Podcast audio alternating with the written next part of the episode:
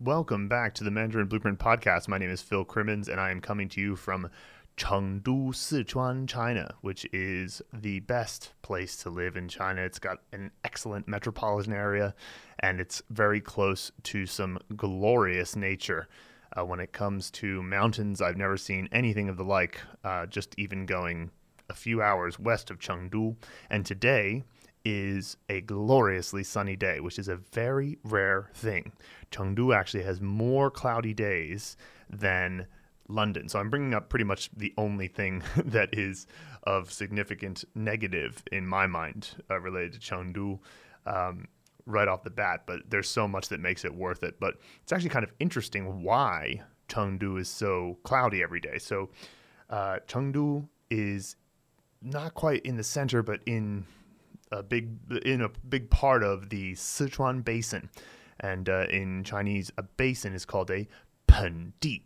Pen is like a um, it could be used in a lot of different contexts. For example, uh, the a pen is kind of a container that sort of holds things in. So if you imagine uh, a good example is a, a, cat litter box, which you'd call a mao sha pen, and so it's just sort of you can imagine a container that has like wider sides to it to keep something in. And what it does in Sichuan is it keeps the clouds in uh, because you've got mountains all around. They're certainly a lot taller to the west and north than they are uh, to the south and east, but you've essentially got this basin here, and the clouds coming in from the mountain rivers and mountain lakes of the Tibetan Plateau uh, just sort of fall right into the basin. And today it is not happening. It is a gloriously sunny day. So after this podcast, I might go and shai taiyang, which would mean to bask in the sun. So it's a glorious day here, and it's also been a great time for Mandarin Blueprint recently. We have been expanding the course as we always are, and I was thinking a little bit as I was doing this week's work about one of the things that makes Chinese different from other languages and how learning it can help change your thinking. So, as I've gotten older and known Chinese while learning new things, I've discovered that my ability to think categorically has gotten better. And I think that it's because of the nature of Mandarin and using Chinese characters as a foundation for the language. So, what I mean is that if you're looking at any problem, whether it's a problem in business or in relationships or uh, in language learning, sometimes you need to figure out what category of problem is this. And many times a problem could be sorted into many different categories. But what's nice about Chinese is that so much of the language itself is designed almost. I, I don't know if this is a conscious design, but it's a, it's a designed almost to quickly discover different types of categories, especially when it comes to what we call biased words. And we actually just released an article about biased words this week. And what a biased word is is essentially a uh, a word that where the final character of the word, usually the second of two characters, but sometimes it could be the third of three characters, is essentially the category. It's what you're talking about in a, in a larger context, and we say the word is biased towards the category. So an example is ren. So obviously, people ren can be a category, and that there's all sorts of different types of subcategories you could place there. So everything that goes in the first character, uh, whether it's uh, or the first or second character, for, for example, I could say uh, Mei guo Guozhen. So that means I'm a person, and my subcategory is American uh, because I'm from Meiguo. But then you could also say, you know, there's all sorts of different types of, of people. You could say "gongren," which would just mean a worker, usually an industrial worker, or you could say. Um, uh, could, I could say "bai ren," white person, right? So it's like there's all sorts of different things you can use to put in front of the category of ren. But that's a really simple one. There's a bunch of other ones you could use. Like just the other day, I was thinking about uh, the character Du. Du. And this character means degree. And degree, you know, there can be a degree, any number of degrees. I mean, of course, you've got du, and du means temperature, like so the degree as it feels in the air or in, in the water or whatever. But you could have all sorts of different ones. You could have gao du, which would just mean the degree of height, or quan du, the degree of width. And there's all sorts of different things you could do to sort of explain the uh, the differences here. You could say shen du to indicate depth. So that and that's just one a few things that came across there. Could you could do time, for example, um, nian du. So you can say nian to indicate a year, um, but if you say nian du, it's like you're talking about that particular degree, the degree of time called a nian, which is a year. So Chinese just does this all the time. There's so many instances in where you can see, okay, this is the category that is clearly articulated with a character that is simple. It's like it's not even characters that are all that uh, complicated or all that rare. They're used all the time. And so naturally, when I'm looking at a problem now, I can see, well, this problem could be broken down into perhaps a time based category. It could be broken down into a uh, relationship based category. It could be turned into a category of you know, is this a, especially in business, is this really better viewed through the marketing lens or is this better viewed through the uh, customer satisfaction lens and how are they related and things like that? And before, I don't think I would be very good at this type of thinking, but since having to work in Chinese a lot of the time, especially when we're working on our WeChat app, you have to think this way and it becomes easier to come up with the state of the problem. And so just a recommendation for those of you who are on the Chinese learning journey, add to your motivational pool that perhaps you'll become better at categorical thinking the longer you spend learning Chinese. So, some specific updates. We've been a little bit delayed in posting the new level review um, pictures that are based on breaking down the words that you've learned throughout the Mandarin Blueprint method into their component word types, you know, nouns, verbs, adjectives, adverbs, etc. And the reason is it's that classic thing that will sometimes happen when you're doing a project and you realize, oh, I was doing this project and then I realized actually there were some mistakes in the way that we did it before and, and some changes in how we're thinking about it now. So I've now updated all of the level level review pictures. I'm going to make them all available for download in every level review lesson. Um, but because I had to change all of them, it took a lot longer than I was expecting. But they're going to be more clearly formatted and also able to download uh, should you wish to at any point. And a little recommendation you could do to again p- keep your motivation up is if you have a printer, every time you get to the level review, print out the uh, progress by word type um, and just post it on your wall or wherever you study. This way you can be constantly aware of it uh, as you're going, and also you'll look at it more. Really, when you get to these level review uh, level review lessons, take a look at these pictures and really kind of take a moment to reflect on what you've done. It's very important to see your progress and it can be very helpful in terms of feedback. And we love feedback when it comes to game theoretic sort of understandings of what motivates us. So keep that in mind as you're moving forward. Those should be posted soon. I might even get to it today. It's uh, it's just a big project, and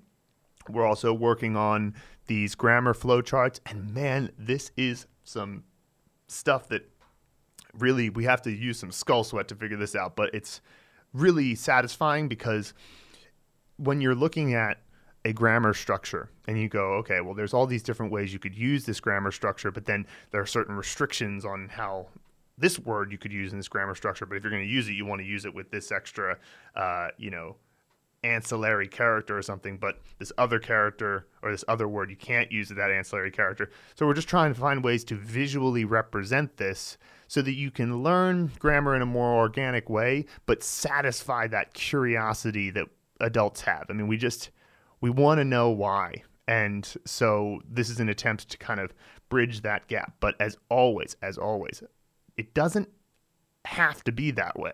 That curiosity is great and it can get you motivated. And so it's real, it's important, and we should recognize it.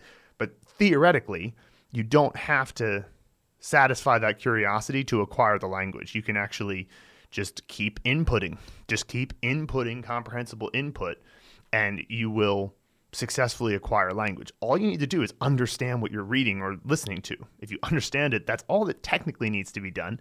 But the problem is, it doesn't feel like it on a day to day basis. I mean, sometimes when you're in, especially like the late beginner moving into intermediate phase, it almost feels like you can feel your progress daily because the connections are happening so much faster than they were before. And then you kind of hit like a sort of great amazing period with that where it's happening all the time. And then as you get more advanced, it stops happening quite so often. But that's a pretty glorious time. But even still, day by day, hmm, that's pretty tough. Week by week, for sure. But day by day, it's tough to feel it. And so when you learn a grammar structure and you see it in the context of a flowchart and you go, yes, I know all these characters. Yes, I see this this pattern. This is great. It feels good. And hey, that's uh that's important. You don't want your Chinese language learning journey to be this thing where you're just like, well, I guess I'll just be subconsciously progressing and never really truly feel it uh, in until I'm in sort of a situation where I realize, oh, I use Chinese and I never used it in this situation before. We want you to be able to feel it also when you're studying. So we're working on those, and I think you'll like them a lot. We have a a few more kinks to work out, but I think we're going to get to a bunch of them pretty soon. So let's move on from our updates and go into some user questions. Just as a reminder that this week we released two podcasts. the first of the week was Chad Wrestler's case study, and Chad has been on a roll with the Mandarin Blueprint method. So please check out that podcast. This is podcast 14. That'll be podcast 13. We're going to release them either at the same time or very close to each other.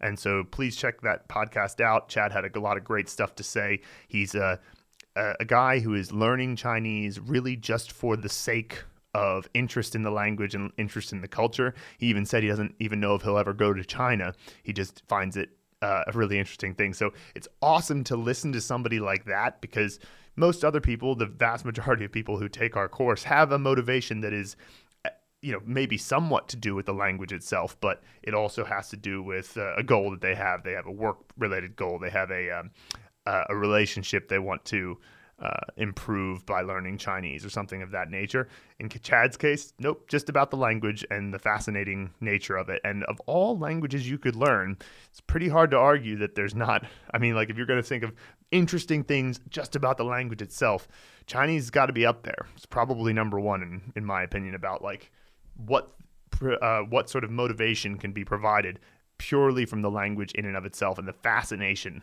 you could find. And all that other stuff about oh you'll get to communicate with you know about a billion people if you learn it. Well that's kind of a a side benefit the main thing for Chad anyway was just to see the language and learn the language and just get to think differently maybe he'll be better at categorical thinking in the future all right so let's go to our first listener question which is from jay this is from our email he says hello i found your site recently and am nearing completion of Unit 2 of Pronunciation Mastery. I am finding it absolutely wonderful. I love everything you guys are doing, and this seems a terrific fit for me.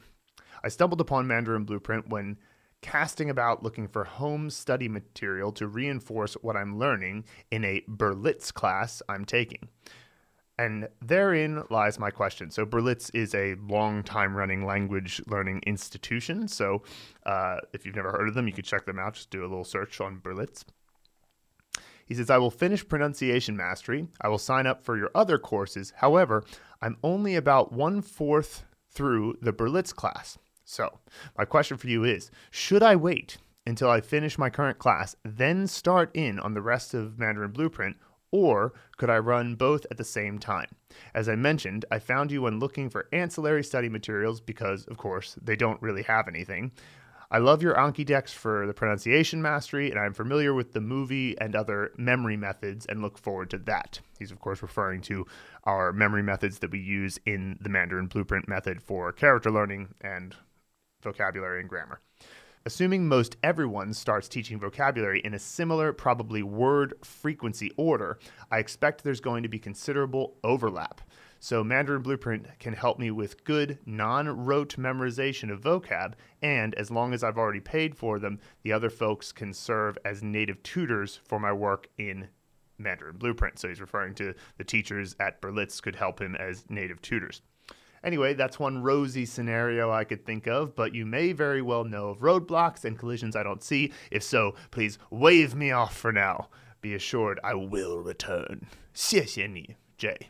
So, great. I love this type of question because it kind of gets me talking about educational pedagogy and what things should be done and what things shouldn't be done.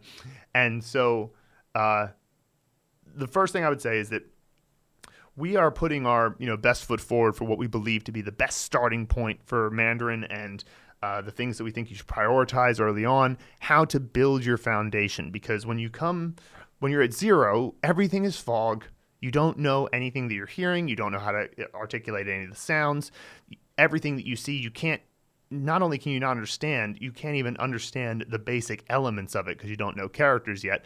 It's an absolute fog when you're first starting off. And after you build your foundation, while there's still a lot of details to, to work through, you suddenly have ability to understand people. You can articulate the sounds. You can recognize characters. And even if you don't know all the components and characters, you have a method by which you can go memorize them through the Hanzi movie method.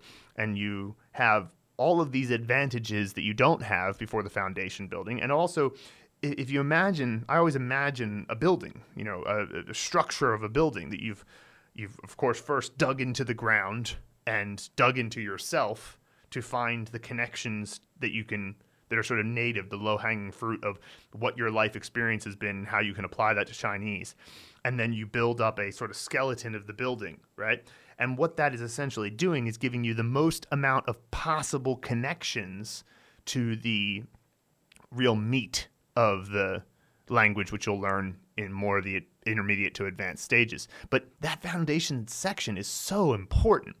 And so I can understand Jay's concern. Like, am I going to have some kind of roadblocks or collisions that come up as a result of having two separate pedagogies for learning?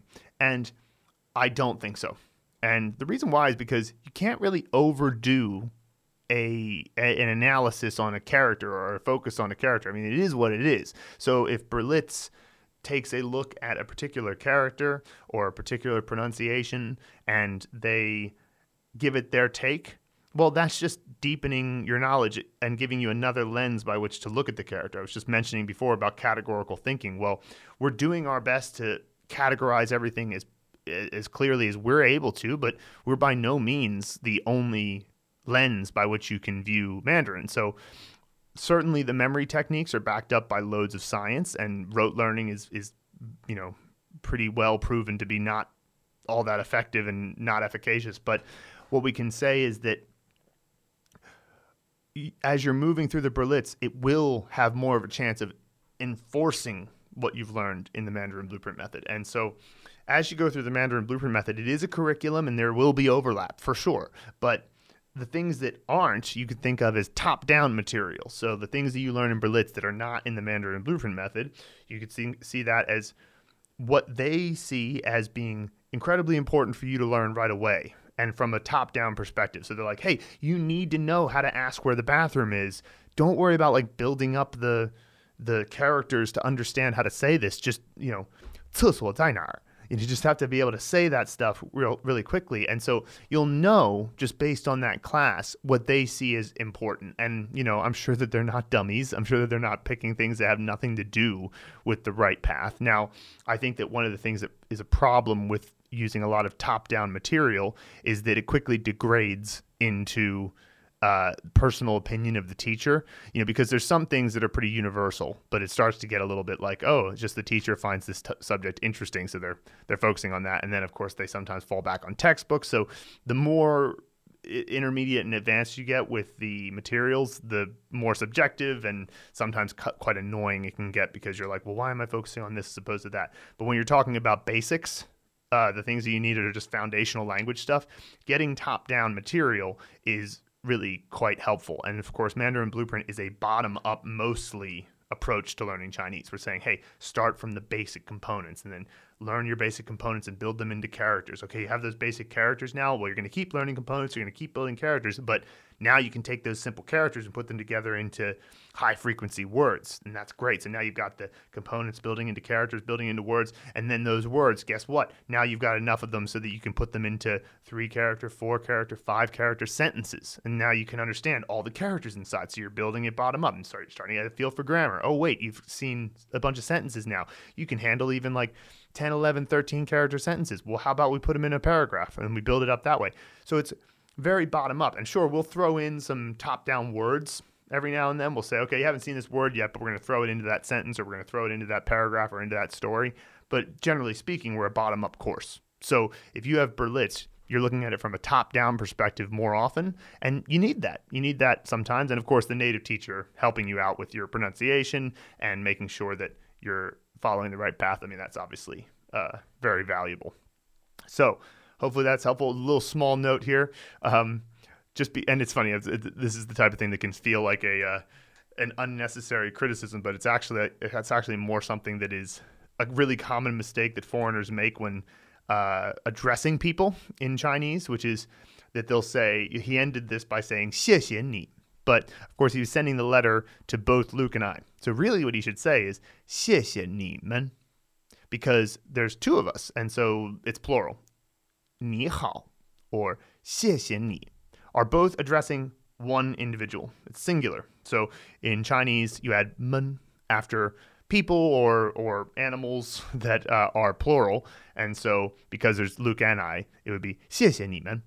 And so just bear that in mind. You know that's something that is very easy to. Now it's like it, it, it, because I've gotten so used to it, it goes against my intuition to say uh, 你好 to a group of people, but um, it's a very common thing that foreigners will do.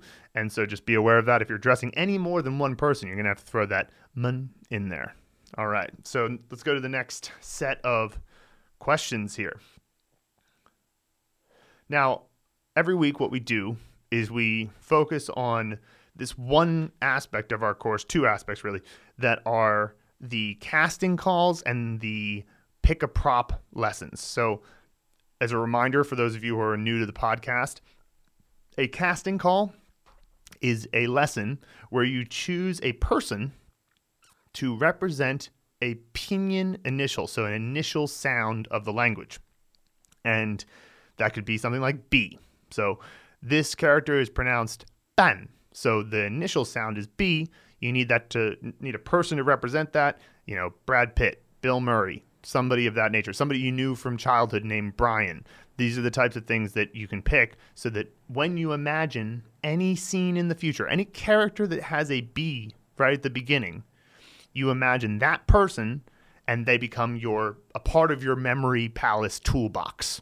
And so that's what the casting call lessons are. And then the pick a prop lessons are where you choose a 3D object, which we're much better at remembering than just flat writing on a page a 3D object that represents a character component. So essentially you're just saying, okay, every time this character component comes up again, I'm going to imagine a sword, or I'm going to imagine a camera, or I'm going to imagine a huge dangling chandelier, something of that nature. And whenever you have those choices, they will be consistent throughout the method. And so, first, we'll talk about some suggestions that people gave for the casting calls. Now, we Luke and I give a lot of suggestions in the lessons, but in the comments, people will write suggestions they had that uh, apply just to their personal life or somebody that they have thought of to represent this particular pinyin initial or character component. So first, we'll talk about two casting calls. So uh, we had Chad again giving uh, the representation of ZHU, which here's an example of one you could do for that the Joker from Batman, because Zhu has that ZH sound. It's got the oo sound, and every sound that has an oo, we say pick a fictional character for that. That way you can distinguish between the oo sounds, the e sounds, and the u sounds. And so we recommend the Joker because Joker, even though it starts with J and it's not ZH, they sound similar. Joker. You know, you got the J sound there. Now, he picked Jin Yichuan. I don't know if that's the correct tones because he just wrote the pinyin here, but that's a uh, character from Brotherhood of Blades. So Brotherhood of Blades was a very, very popular movie here in China. And uh, so that's a fictional character within that movie. And so because Chad's a huge fan of the kung fu movies and Chinese movies in general, he'll pick actors like that. And then next one we had on the casting call for uh, he, which means uh, that's the character that means wheat or uh, standing grain. Uh, but of course, it's the first time we use the H as a uh, male actor. He, uh, we had a suggestion of uh, Hu Jintao, the Chinese president before the current one. And that's okay so long as for the U category, you did not choose world leaders. So the four categories are male, female, fictional characters, and uh, world leaders or gods, and or something else. It could be a wild card as well, if because there's only six. So if you can imagine six things, six people that are in a category, you could just to- use that for the U. But um, as long as you didn't pick world leaders for the uh, for the U section, then Hu Jintao is great because he, of course, is a recognizable face for anybody who has studied Chinese political history. Now, next, uh, we have three pick a prop suggestions. So, Julia Melnick on character number six, Ban. So, in this character, it means half. It means it's a. It's actually a um, an ideograph of uh, half, and so kind of expressing an idea within the particular character. So, if you look at the show notes, you can see this. And uh, she said a split heart will represent this component. And sure, so maybe maybe Julia has some experience in uh, in either surgery or she knows uh, a little bit about you know sort of human anatomy and has studied that and studied the heart, and so a split heart might work perfectly for her. Bisected, it's a ban, you know, uh. Okay, now Ryan Smith on character 132, which is bu. This character means uh, sort of no or cannot. And so I can see how he, he said, I ended up going with a TSA agent.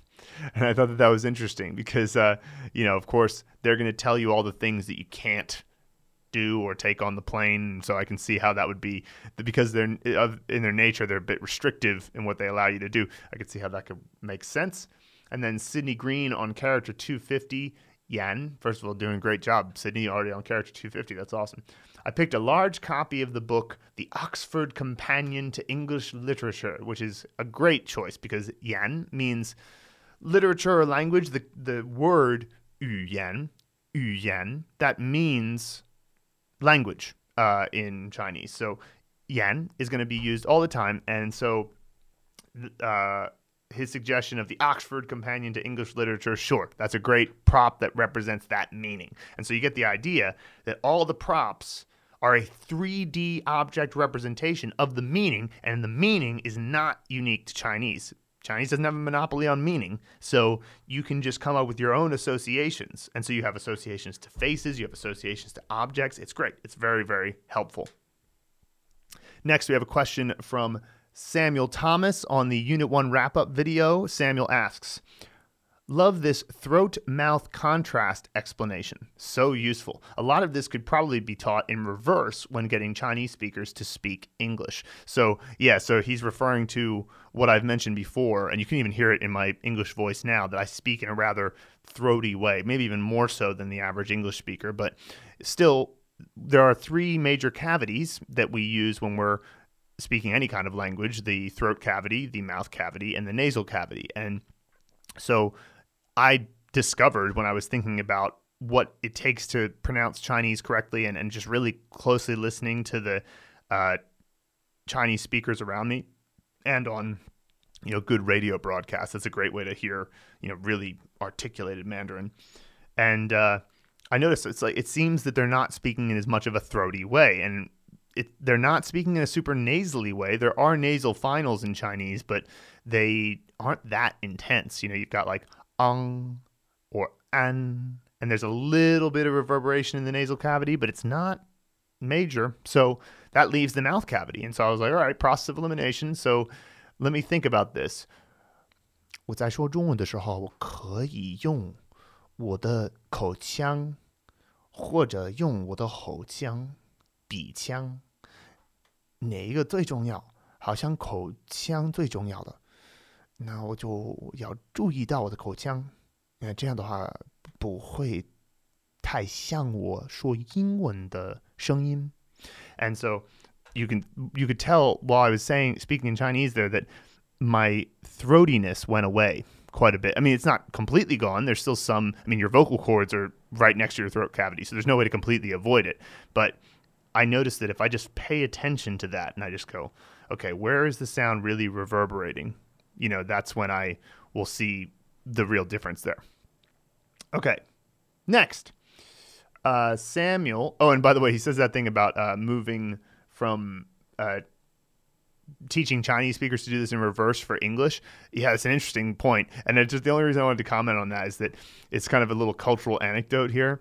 So when I tell people in China that I'm a Chinese teacher, they often go, well, "Why don't?" But you could you could teach English, and uh, that's one of the responses. I mean, usually it's like, you know, oh really? Like you're well, wouldn't a Chinese teacher do that? And I explain to them, well, you know, a lot of times foreigners need uh, somebody who can tell them in a language they understand the pitfalls to avoid and then they almost immediately go like oh well okay sure that makes sense and then i tell them about our character learning method and they're like oh yeah that sounds like a good idea so but then sometimes they'll go but but why don't you just teach english and i always find it funny because i'm like well because i don't find it interesting. I don't think that it's nearly as, as fun or engaging. Um, and the reason why I say this is a bit of a cultural anecdote is I think that there is a little bit more of a sense of you choose your profession based on what it is that is not necessarily easiest, but what is going to guarantee you, you know, a, an income and the ability to, you know, save up to buy a car or save up to buy a house, and you know, it's a little bit less about what you want as a um, sort of free individual, and like you're to go follow your dreams.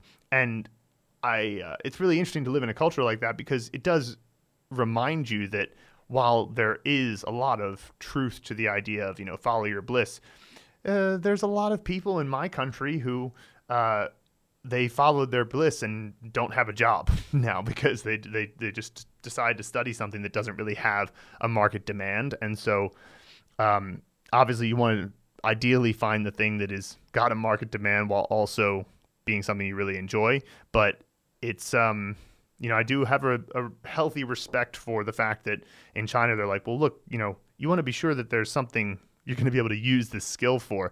And so when they hear that, they go, well, you, but you could be an English teacher. You came here, you could do that. And so I'm like, yeah, but it doesn't really have anything to do with what I want to do. And it's it's funny because they're not even really it doesn't really necessarily occur to them that that it would be the issue. Uh, so that's kind of interesting. I thought that was an interesting anecdote. So next we have a scene from Ryan Smith from the character 133, Hai, which means still, as in I'm still doing something. And he's making a movie. This is the first movie. We'll have a few in this uh, podcast, but movies are just putting your props representing the character components with the actor representing the pinyin initial in a place representing the pinyin final. We'll call that a set. And in a room in the set representing the pinyin tone. And then you just have them once they're in that spot, which is all just a formula. You just get them in that spot. Then you just have them interact in some way to create the scene. And so you need a connection to the keyword. So still, still doing something. Well, there's a few possible connections, but his set is his current apartment, and it's because it's right beside the train tracks. And train has AI, right, as the main vowels in it. And um, it's the final of the character, hi AI. And then you've got the props as a TSA agent representing the bu top part, which is uh, again we talked about earlier. Maybe it's because they're restrictive in what they allow you to do, and "bu" means like no or you can't. And then the bottom part of this character is the road component, and so you can imagine an actual road running through your apartment and just scaled to the size that makes it make sense. And so uh, the keyword connection for Ryan is an alcohol still and quote unquote still waiting action. So I'm still waiting for something like, you know, I can even imagine somebody kind of just, oh, I'm still, still waiting. I, I, don't know, having their arms up in a kind of like, I can't, i I'm surprised I still have to wait for something. Now, let's see here. So he says, The TSA agent is in my apartment and finds suddenly that he needs an alcohol swab to clean up a scrape he got in the line of duty. Humor is good, he says. He can't find anything but beer, so he throws it in a pot on the stove with a small still attached to the top. Now, I've never seen an alcohol still, but I imagine it's something that can sort of get the pure alcohol out of something. The small still is attached to the top and starts waiting on the beer to boil so he can collect the pure alcohol uh, in the top of the still. Now, there's a time lapse as he keeps waiting and waiting and waiting. Still waiting after a long time, a road appears through the apartment, and my H actor comes running through the wall of the apartment down the road, a la the Looney Tunes Roadrunner, stops by the TSA agent in front of the road, and then he then reaches over and turns the stove on before running back off down the road. So uh, I like this scene because, of course, still is an abstract concept, and he does one thing, one technique, which is to uh, concretize it by making an alcohol still. Now, I hadn't heard of this before, but that's a perfectly reasonable uh, technique for connecting to the keyword. Now, the second thing that he does is he creates a time lapse, and this is sort of a time lapse or a montage are things where you, you know, it's not hard for you to imagine. We've all seen time lapses in videos where they'll show like the clouds going across the sky really quickly or a plant growing quite fast, and you can sort of generally imagine that if you kept a uh, a camera on a certain location all day and then did a time lapse, you'd see all the little things that happen during the day in a you know whether it's dust moving through the air, a bug or whatever, and uh, or a guy sitting by a still and like so, occasionally checking his watch and just watching it and waiting, waiting. And he's still waiting, and of course it's funny that the it just turns out that he didn't even put the burner on, and so the only you know mild maybe confusion that could happen here is that there is a clear um, object of a beer. Uh, and the beer is not specifically related to the. Uh, it's not a prop, right? And I mean, it kind of relates to the creating the alcohol in the alcohol still, but that's a potential point of confusion in the future. You might think that the beer was one of the props when it's not. It's actually just a thing that. Now, of course, you could say, uh, depending on your situation, that maybe it's just a fixture of your apartment. Uh, so that's that's another thing that's possible. But uh, so that's the TSA agent uh, on the road using the alcohol still to wait still for a long time and create the character Hai. So that's great. Next scene. Oh no, this is not, sorry. This is not a scene. This is a uh, uh, a comment from Julia Melnick, who has just started the course recently, and I just thought this was a great comment because I it was actually something that never occurred to me. So she this is on the character Cong, which is character number eight, and it's just two people right? And it has two general meanings. It, one is from, and the other is kind of to follow, but really more often it's from, like you know, uh, where where did you come from? Where where are you going? That type of that from. And so she says it is obvious. This is the idea of birth. One person comes from another. The ancestor gets smaller and steps back into the background. There is a slight sort of look of the first Ren, because it's two people, Ren, Ren. You know, um, there is a slight look of the one, like it's stepping back a little bit. Uh, and then she says, uh, giving space to the descendant, so the descendant comes forward and gets bigger. Yes, I know that it is not strictly the movie method, but very often I can't help these associations which come from what I see. Again, from. I think that this is why it takes me longer time to get my brain used to the new method of creating associations because at previous I got used to see associations inside the characters themselves. Because I didn't know about the movie method, now I enjoy the fun of this method, but sometimes I still have to remind myself that we actually make a movie.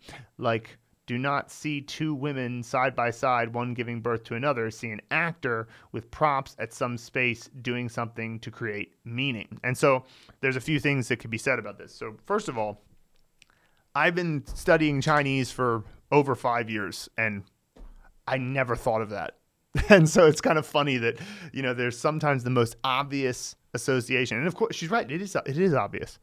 I don't know why I didn't think of it. I just saw two people and I was like, I did used to think of it as like it's one person following another. And so, you know, sort of a more abstract idea of like it's where they're, you know, I'm coming from where they came from. So I'm following them. And yeah, that's thought, thought of it like that. But of course, yeah, one human comes from another human. Duh. Like it's sort of, so that's funny to me. And then she says, um, you know, the, the one of the reasons to do the movie method still is that there's nothing about those two characters in or those two components in Cong that tells you for sure that this is pronounced Cong. So the reason to still have, say, Christopher Walken in the kitchen of the place where you learned how to play ping pong um, is that you'll remember the pronunciation is second tone, it's O N G, and it starts with C. So that's one of the reasons. But I, you know, there's definitely flexibility within this um, method. Uh, well, here's the thing you could do. A lot of times we have uh, the idea of umbrella being the prop for this character, but it could be other things. But suppose it's umbrella. Well, you could have one umbrella uh, somehow giving birth to another umbrella. That'd be kind of uh, interesting to imagine. and so, you know, that could be the thing that allows for that same association to be applied to the props. So you can imagine that uh, the one person comes from another person is her keyword connection. So great, she's got a keyword connection. That means that she can uh, use that to be something that influences the scene. And so, you know, once you have a keyword connection, you're like, this is what still means to me. This is what from means to me. Then putting the actor, prop, and sets and set and room together, it's like it almost writes itself the the scene because you've you've already know what it wants to end with. So in classic Quentin Tarantino style, you're starting with the ending and then you just let the other sort of elements naturally fill in what should happen. Okay, cool. Next, we have Samuel Thomas on Simple Final E, the introduction here. Now, this comment is going to be useful to some people, but I'm not going to try to pronounce anything from it because it's uh, relating French to Chinese, and uh, I don't speak French. So he says, if you are a good French speaker, a good tip is to say the OU in VOUS, but don't round your lips. It is often a diphthong as well, I believe. So it's like the OU in VOUS plus the O in MOT in French, OU and O, but the with the lips unrounded. So I'm not going to try to pronounce any of that, but I can tell you that the simple final E is probably the hardest simple final, and it's uh, you have your you know side of your cheeks relaxed, and you don't really move your lips, and you kind of ugh ugh so you got the uh, uh, in like as in you say put and then you have the uh, uh, which makes it a diphthong. The two sounds, the uh, uh. They're pretty clear differences there, and a lot of foreigners will want to move their lips. You don't need to. Uh, uh. And so that's how you pronounce that. I suppose there must be a relationship to V O U S or the O and M O T in French. I'm not going to try to pronounce them because I don't know how to pronounce them, but uh, that's great. I, I really appreciate when um, people in the course will give that type that type of advice because we have plenty of non-native English speakers who have nonetheless mastered English uh, taking this course because you know of course our explanations are all in English but that's great. Thank you Samuel. Appreciate that. Now next we have a question from Sydney Green on character 248 fa it's a word. And so this character fa means to send or to send out.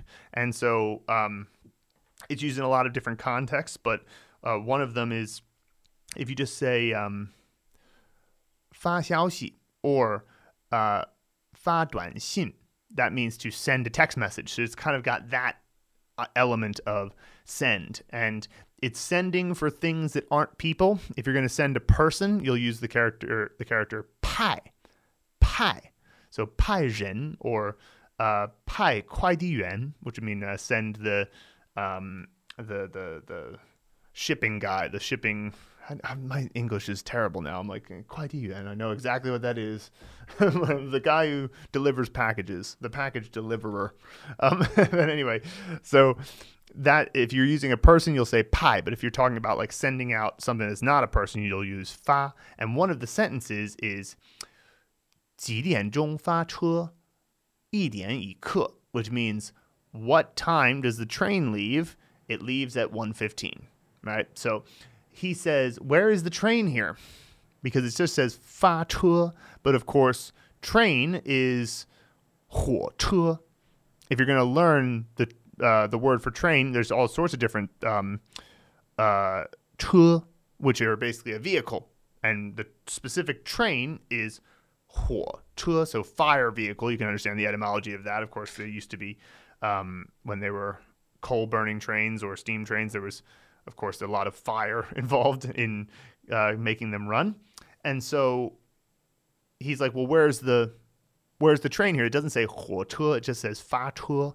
And so the answer to that is that tu is a great word in Chinese because it's largely contextual. If you're uh, and it just and it's really more accurate to say that it means vehicle. If you're going to talk about a car, that's a 汽车, which means like vapor car, vapor vehicle. So it's like kind of um, you know it runs on on gas and and kind of has the the tailpipe and all that. So that they call that a 汽车. And um, but 车, think of 车like I was talking about with categorical thinking before as the catch-all character for vehicles. And so as a result, it's contextual. So clearly these people are in a train station or they're talking about they, they know that the context is they're talking about trains, so they don't need to add in the 火车. They can leave out the 火 because it's clear. Now, if they were in a bus station, they could also say 发车 and they would know that they're referring to a bus and not a train. So it's just a contextual understanding there, how that works. Okay, so next we have Julia Melnick introducing a scene that she has for character number six, and this is early, so I'm cur- I haven't read this yet, so I'm curious if the how she's picking up on the uh, method at this point because it's only character six. It's, it's the first character in level two, so we'll see what she comes up with. So it looks like she's picked Bruce Lee to be her representative of B, and she has her set as a the bathroom of a double room and the of the And Hotel in Istanbul because uh, And and AN have a, a shared letters and the bathroom represents fourth tone. So we have Bruce Lee in the bathroom of the And Hotel.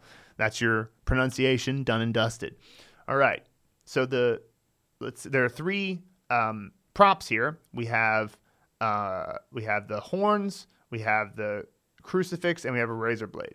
Now, let's see. He's looking for so Bruce Lee is looking for a piece of soap to wash, but for some reason, the chambermaid left only one piece of soap on the shelf. Bruce decides to split it in half so Chuck Norris also could have his piece of soap to wash.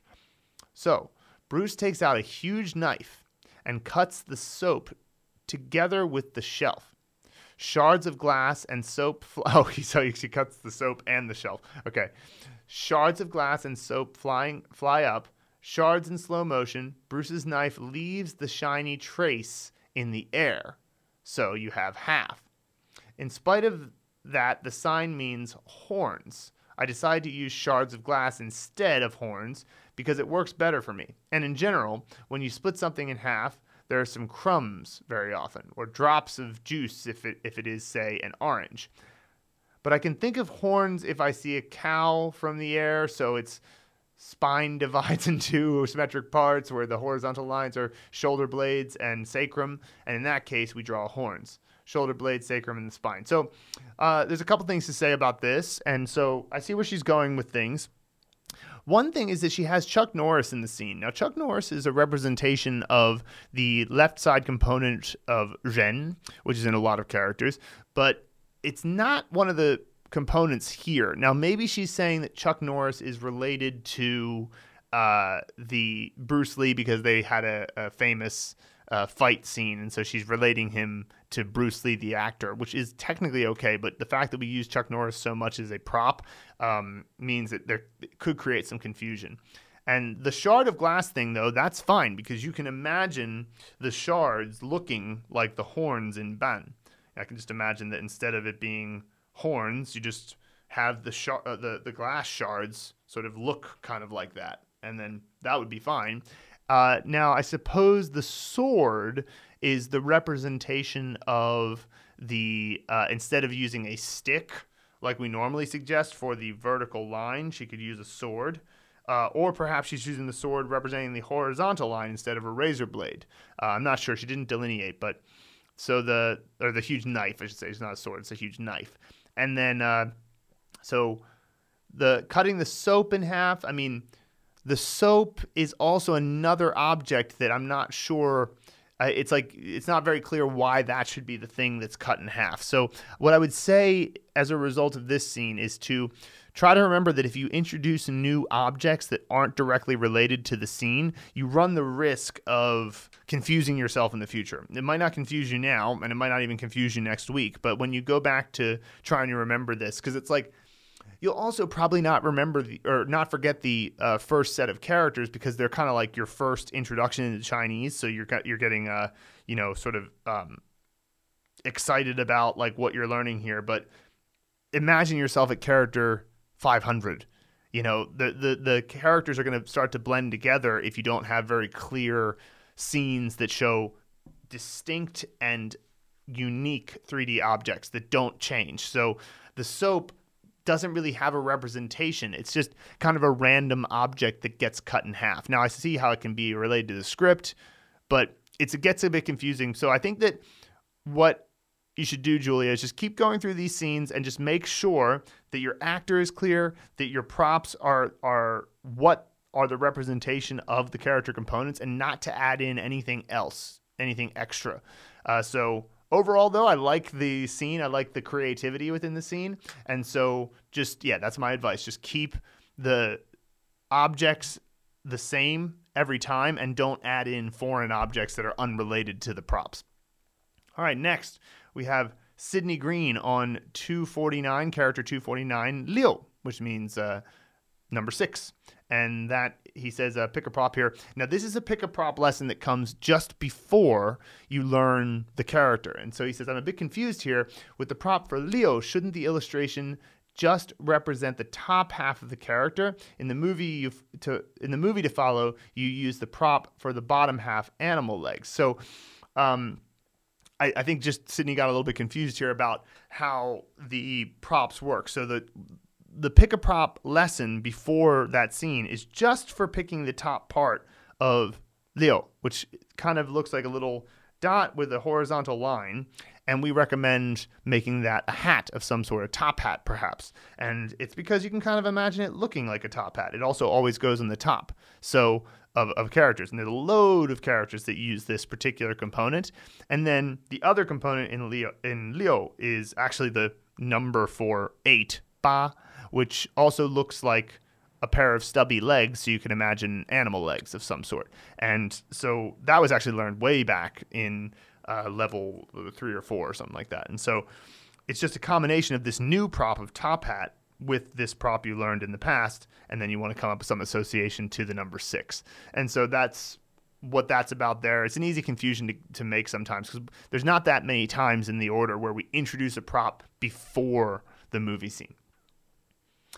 All right, next we have a question from Julia Melnick on character number 10, Ru, which means to enter. Her question is I didn't get this quite well. What place should be the sound representing of you? U. You mean that in this case, U is not a final, so there's no final in this word, correct?